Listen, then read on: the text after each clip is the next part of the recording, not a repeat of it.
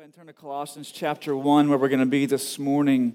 Uh, if you weren't with us last week, uh, the first Sunday of January, we launched into this new year of 2015 with a challenge to mature, to grow in our faith by craving God's word. And we looked at 1 Peter chapter 2, where the Apostle Peter uh, says that, like newborn infants, we should crave the God, word of God like an infant, like a baby does the milk that comes from its mother.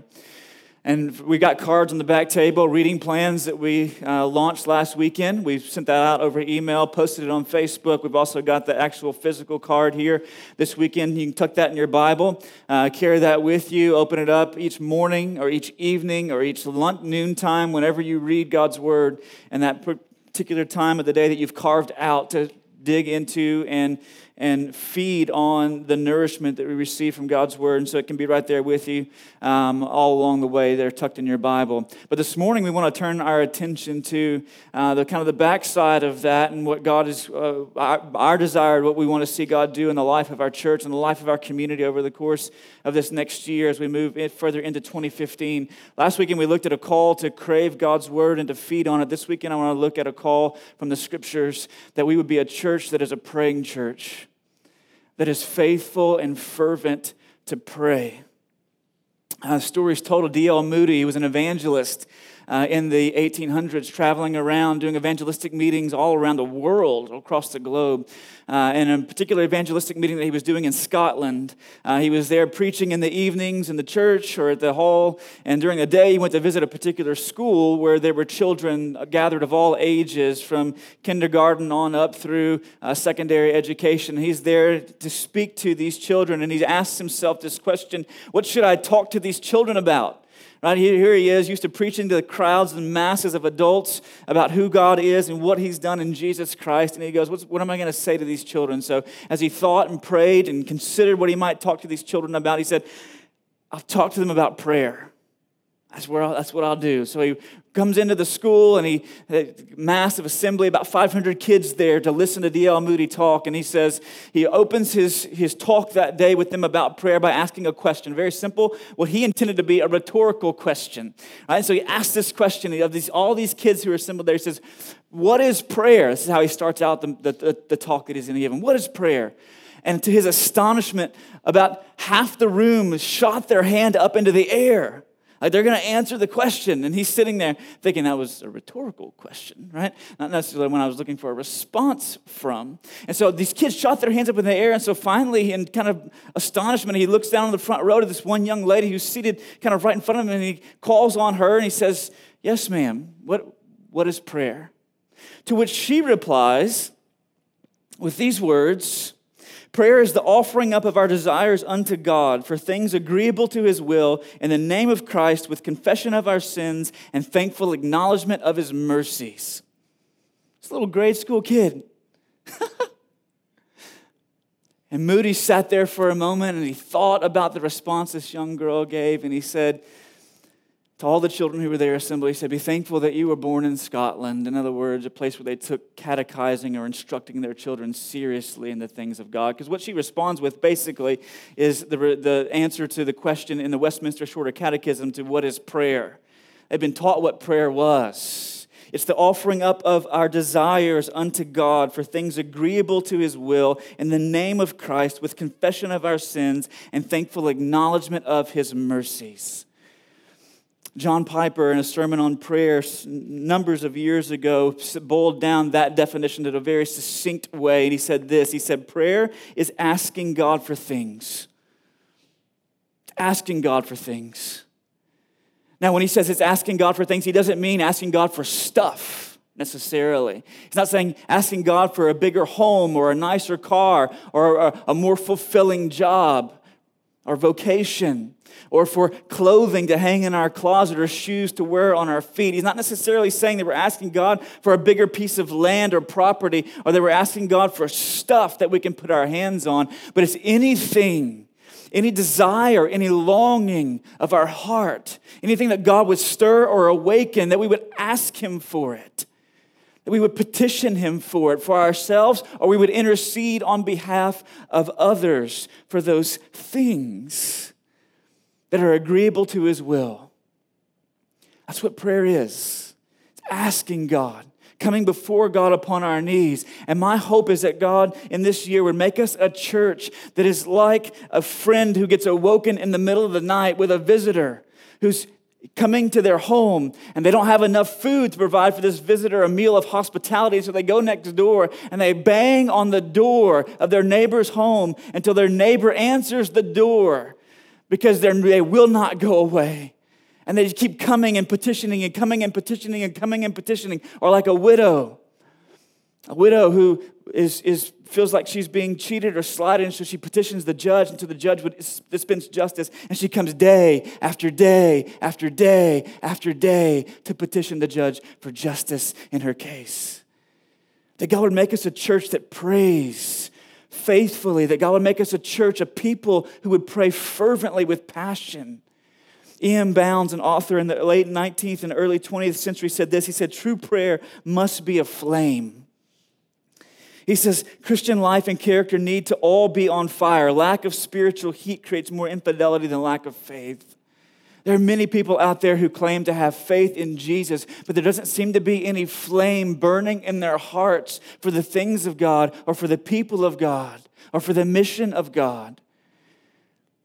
He says true prayer must be a flame like every other discipline and every other characteristic of a Christian that should be on fire. And oftentimes, if I were to look in the mirror and be honest with you, and if you were to be honest with me, we would have to say that our prayer life doesn't look like a raging bonfire down in College Station, but our prayer life looks like the spark from a flint. Here one second and gone the next. And my hope in in that in 2015 that God would awaken our hearts and He would enrage a flame and a fire that would burn deep, that would drive us to our knees, so that in 2016 we would wake up January 1 and there would be calluses on our knees because we're before God in prayer, asking God to do what only God can do. But what kind of things should we ask God for? What kind of things should we ask God for? So, when you get on your knees to pray for your children, what should you ask God for on behalf of your kids? When you get on your knees to pray for your family or for your friends or for your employees or for your employer, what kinds of things should you ask God for and intercede on their behalf about? Whenever you get on your knees and pray for your, our leaders, for your family, for the pastors and elders of your church, what kinds of things should you ask God for? When we, as el- when the elders and pastors and staff of this church assemble, what kind of things should we ask God for on behalf of this congregation and in this community? What kind of things should we pray about corporately? What kind of things should we pray about personally? What are we asking God for? And in Colossians chapter 1 and verses 9 to 14, the Apostle Paul I think gives us a pretty clear indication of some of the things that we should be asking God for whenever we get down on our knees and we offer up our desires unto God for things agreeable to his will in the name of Christ with confession of our sins and thankful acknowledgement of his mercies. What kind of things? Paul opens the book of Colossians with a thanksgiving, a word of thanksgiving for the work that God had done in the life of those individuals that he had never met, more than likely. Most scholars and commentators don't think Paul ever met any of the folks at the church at Colossae, but he hears a report of what's been going on there. So he writes them a letter to encourage them to stay the course in the face of all kinds of false teaching that was arising around them. And he says, I'm thankful in verses 3 to 8 for the work that God has done in your life through the gospel. And he's he very flowery language to give thanksgiving for all that God has done. And then in verse 9, he transitions to say, And this is what I'm praying for you, church. This is what I'm asking God for. And I want you to listen to what he asked God for on behalf of the church at Colossae. In chapter 1, verse 9, the Apostle Paul writes, And so from the day we heard, in other words, from the day we heard about all that God was doing in you, from the day that we heard, we have not ceased to pray for you, asking that God that you may be filled with the knowledge of his will and all spiritual wisdom and understanding so as to walk in a manner worthy of the Lord, fully pleasing to Him, bearing fruit in every good work and increasing in the knowledge of God May you be strengthened with all power according to his glorious might, for all endurance and patience with joy, giving thanks to the Father who has qualified you to share in the inheritance of the saints of light. He has delivered us from the dominion, domain of darkness and transferred us to the kingdom of his beloved Son, in whom we have redemption, the forgiveness of sins. As you read through Paul's prayer for the church at Colossae, there are two things that stand out to me about what Paul has been on his knees consistently and continually asking God for in the life of that church. And the first one is this He's asking God that God would give them a knowledge of His will. They would pray for a knowledge of God's will. And when you get on your knees this year in 2015, one of the things that I want to ask you to ask God for for us as a church is that God would give us a knowledge of His will. He would grant us understanding of His desires for us as His people planted in this context and in this community. Look in verse 9, Paul says that he's asking for the Colossians to be filled with the knowledge of his will and all spiritual wisdom and understanding. Now, in this context, Paul's not referring to God's will in God in the sovereign sense of God's will. In other words, he's not saying that I'm praying that God would show you who you should marry, or God would show you what job you should take, or that God would show you what house you should buy, or that God would show you what car you should purchase, or lease, or rent, or that God would show you if you should give to this particular ministry and support this particular charity. He's not saying all these particulars about decisions that they're trying to make, about these ins and outs of their lives. He's talking not necessarily about God's sovereign will, about things that are coming down the road, but he's talking about God's moral will in their lives. And the reason that we know this is because whenever you look at the text, Paul says in verse 10, he says, The reason I'm asking for God to make his will so plain to you and give you knowledge of his will is so that you would walk in a manner worthy of the Lord, fully pleasing to him that you would walk. And anytime you read that word walk in the Bible, it's a reference to how you live, how you conduct yourself, the type of a character you have, the type of conduct you're engaged in. And Paul says, I want God to make his will so plain and so clear and give you knowledge of his will so that you would walk and live as God's people should walk and live that you would live in God's moral will, so that regardless of what generation you were born in and regardless of what continent you live on, you would know what God's will is for all of God's people in all places at all times, His moral will, what it looks like to live as the people of God. Paul says, I want you to know that. And I'm praying that for you. I'm asking God to show that to you. Now, is it wrong to pray about the particulars of life, about what job you should take, and about who you should marry, and about what house you should buy? I know it's not wrong to pray about those things. You should bring those things before God, right? Give us this day our daily bread.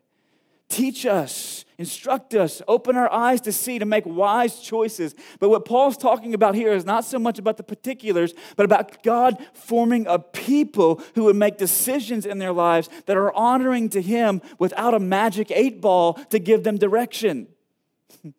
right? They're not shaking the little magic eight ball and going, Should I marry this person? Maybe, right? That's one of the answers in the magic eight ball.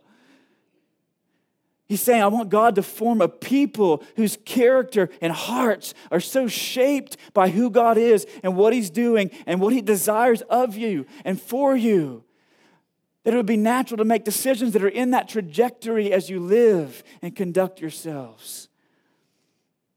Paul says, I'm praying for a knowledge of God's will. And there are at least three elements of God's will that Paul mentions here in the text that he's praying for the Colossians so that they would know God's will, and the result of knowing God's will would be these three things. Listen to what he says. He says, first of all, that they be fruitful in every good work.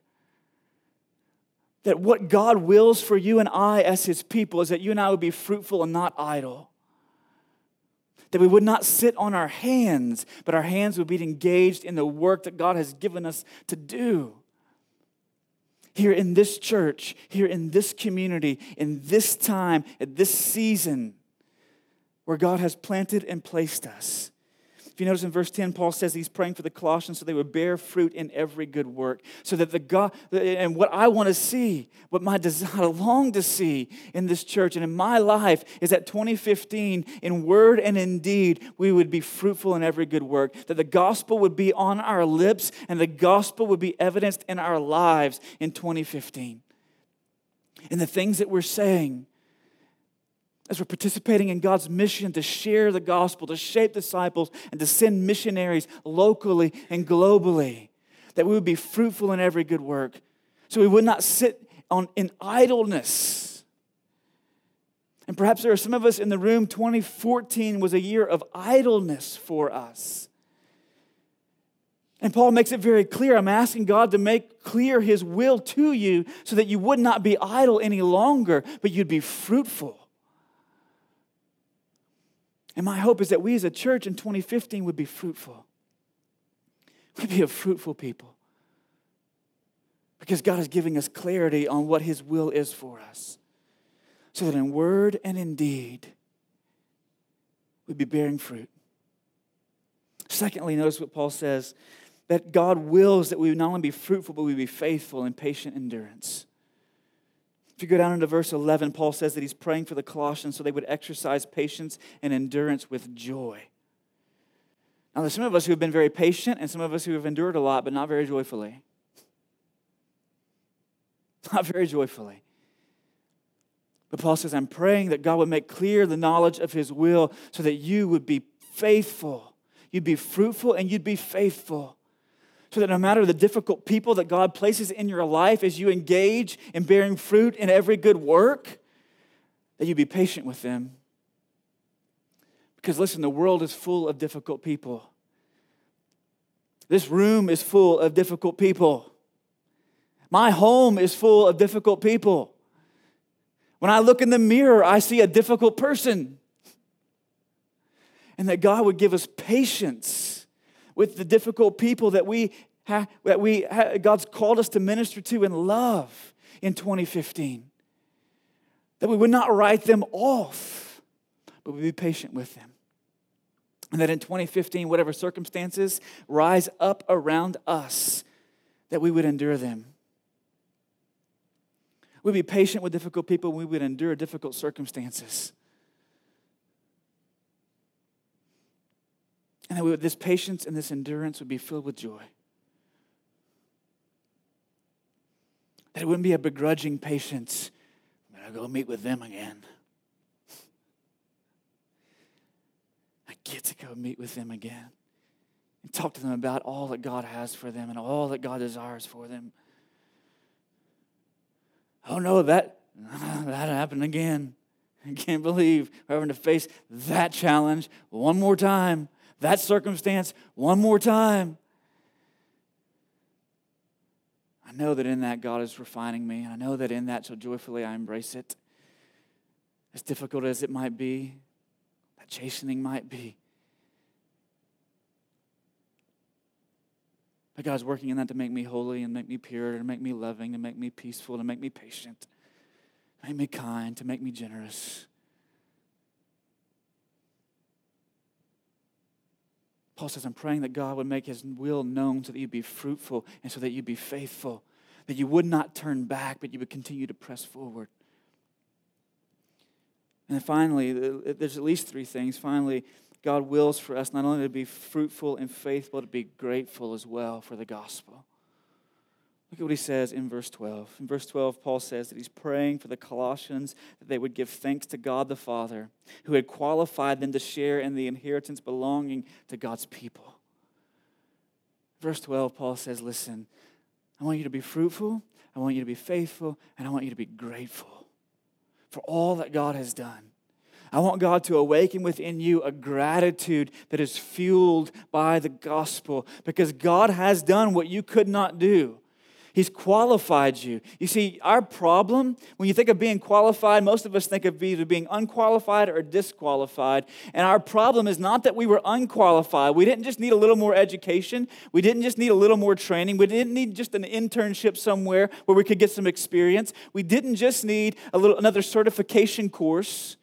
So that we would have the credentials and, and, and qualify ourselves to move into God's favor. The problem is not that we were unqualified, the problem is that we were disqualified. Like someone who cheats, like someone who lies, like someone who deceives. We were, we, disqual- we were disqualified by nature, not unqualified. But what has God done? Paul says.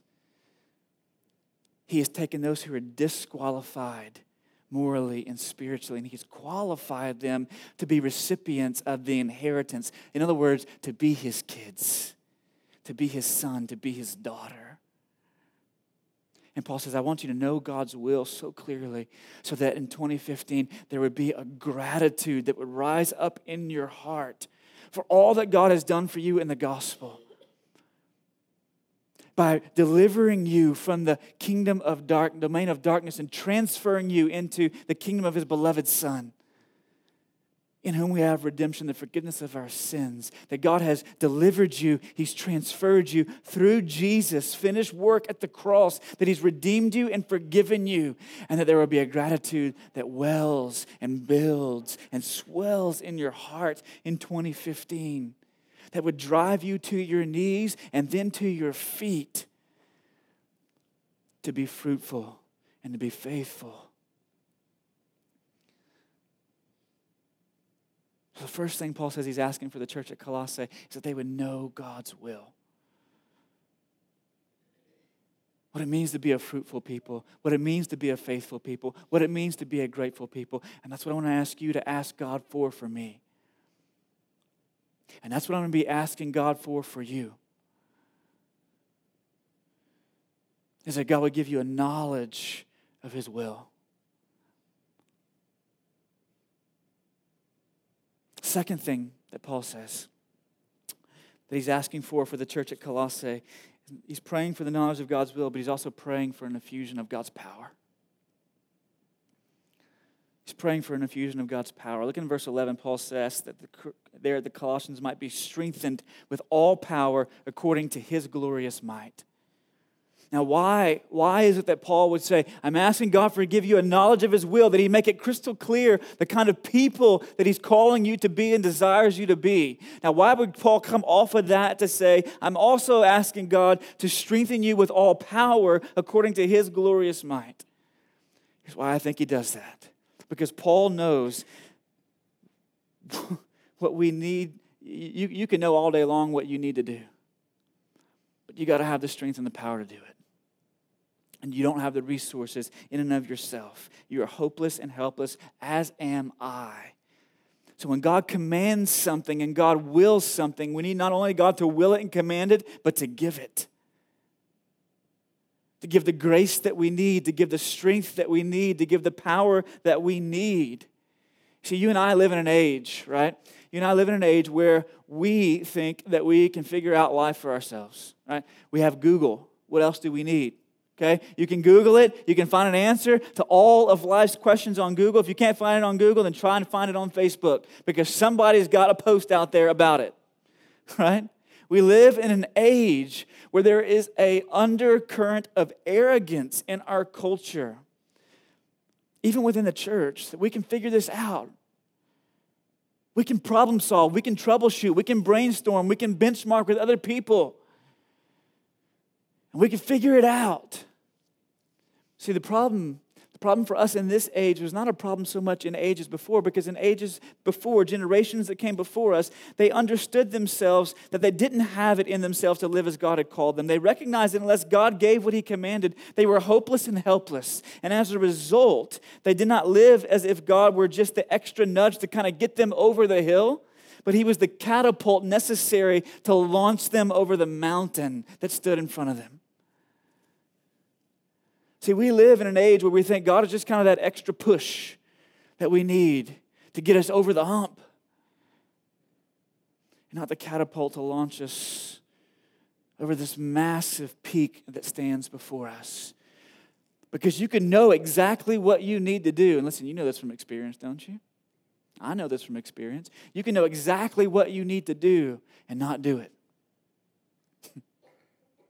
You can know it would be wise to spend less than you make and not do it. You can know it would be wise to save and not do it. You can know that it would be wise to discipline your kids and not do it. You can know that it would be wise to do all kinds of things that God calls and commands us to do and not do them. And so we need not only God to say, This is what I desire for you, that you be fruitful and that you be faithful and that you be grateful, but we also need God to give what He commands the strength and the power to bear fruit, the strength and the power to be patient with people and to endure circumstances, the strength and the power to wake up every morning, no matter what's going on around us, with a swell of gratitude in our hearts for all that God has done. We need his strength, and Paul understands that. Teresa of Avila once said it this way She said, Souls without the exercise of prayer are like a body that has the palsy or that is lame, and though it has feet and hands, it cannot use them. It's a brilliant image. You got feet and hands, but there's a lameness about us by nature that we cannot use them. And whenever we try to be independent of God, we're like a body that has the palsy or like a body that is lame. And though we have the physical capacities, we cannot. We can't lift our arms. We can't grab that cup. We can't take that step unless God infuses the strength and power that we need by His grace. See, without dependence upon God, we can't be fruitful. John says it this way, right? He says, Listen, you, or Jesus says it this way through John's gospel. He says, You are the, you, you, you are the branches, I'm the vine. Right? And if you're not connected to me in a vital way, you, you will bear no fruit. But the one who remains in me will bear great fruit. Not grapefruits, but great fruit. That was a really corny joke.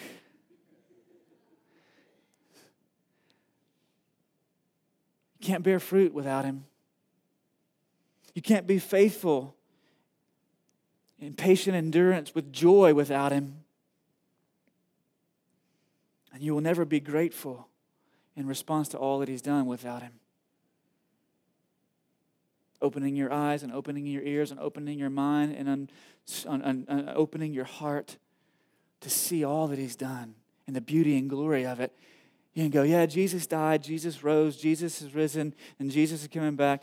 It Doesn't really move me apart from God's grace and strength and power, making that beautiful to you. So Paul says, I'm praying for a knowledge of God's will, and I'm praying for the power to do it. Both of those things. Paul says go hand in hand. Can't have one without the other. You can know everything that you need to do and not have the power to do it. So he says, I'm asking that God would give the power. So I want you to pray for me this year in 2015 that I would know God's will. And I will pray for you in 2015 that we would know God's will and you would know God's will, but also pray for me that I would have the strength and the power to do it. And I will pray for you that God would give you the strength and the power to do it. So here's what I want to ask you to do in 2015. I ask you to pray. I want to ask you to pray. To pray like you've never prayed before to pray like Paul prayed for the Colossians. Listen to what he says in verse 9. He says, From the day that I heard about all that God was doing in your lives, I have not ceased to pray for you. Now, does that mean that every hour of every moment of every day that Paul is on his knees in his study praying for the church at Colossae? I don't think that's what it means. I think what Paul is saying is that there has not been a season that has gone by, perhaps a day that has passed in which God has not placed you on my heart and I have not responded by lifting you to Him. That there will be a consistency and a continuity in our prayers. that it would not be hit and miss, but that we would carve out time in the same way that we carve out time to read the Bible. As we're reading God's redemptive purposes in history and we see the story unfold from Genesis to Revelation of creation, fall, redemption, and new creation. And then as God speaks to us through His Word, as we are craving it like infants do milk, then we're taking what He's speaking to us and we're praying it right back to Him.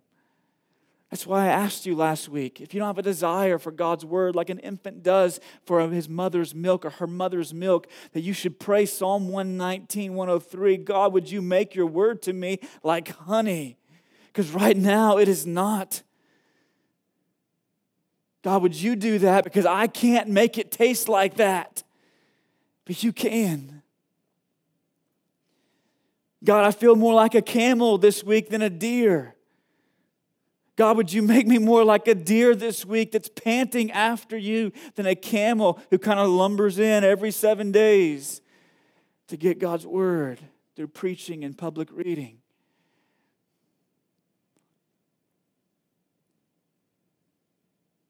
So I don't know if you've ever tried, but it's really impossible to change your own heart. You can change behaviors, you can't change your heart. So Paul says, I'm faithfully, consistently, continually praying. And every time we get down on our knees, every time we get down on our knees, we're saying, God, I cannot do what you've asked me to do independent of you, apart from you. But God, if I'm going to be faithful, if I'm going to be fruitful, and if I'm going to be grateful this year in 2015, I need you. I need you. I need you to do what only you can do, God. And my hope and my prayer for us as a people, for our staff, who help organize and plan and structure ministry here in the life of this church, for the elders and pastors that God has tasked with the, the, the, responsibility of shepherding and nurturing and caring for everyone that God would bring to us, is that 2015 would be a year in which we crave the Word of God. And 2015 would be a year in which we grow calluses on our knees before God in prayer. Saying, God, we need you to show up. God, we need you to do what only you can do. Strengthen our hands to do what we can do, but God, we need you to do what only you can do in the hearts and lives of people. As we close this morning, what I want to do is invite the band back up and we're going to sing together this declaration publicly and corporately of our dependency upon God to do what only He can do.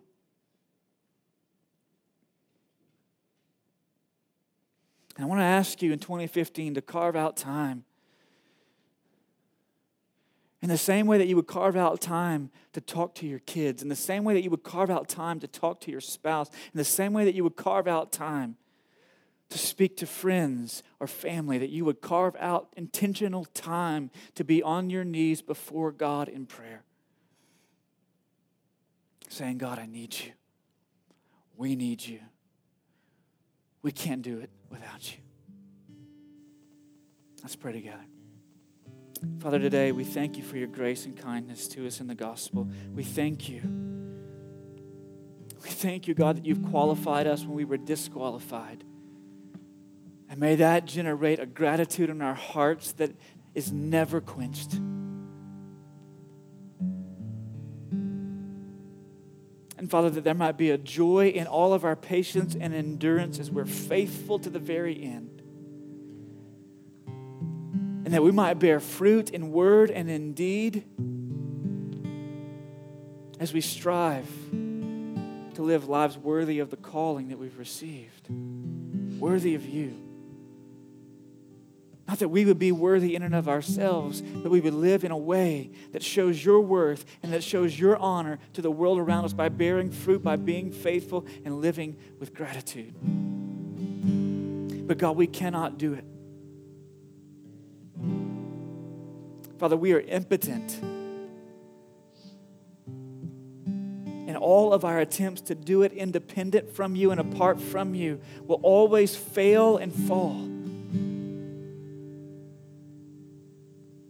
May you infuse us with the power that only you can provide through your abiding and dwelling Holy Spirit. So that our hands and our feet would not be lame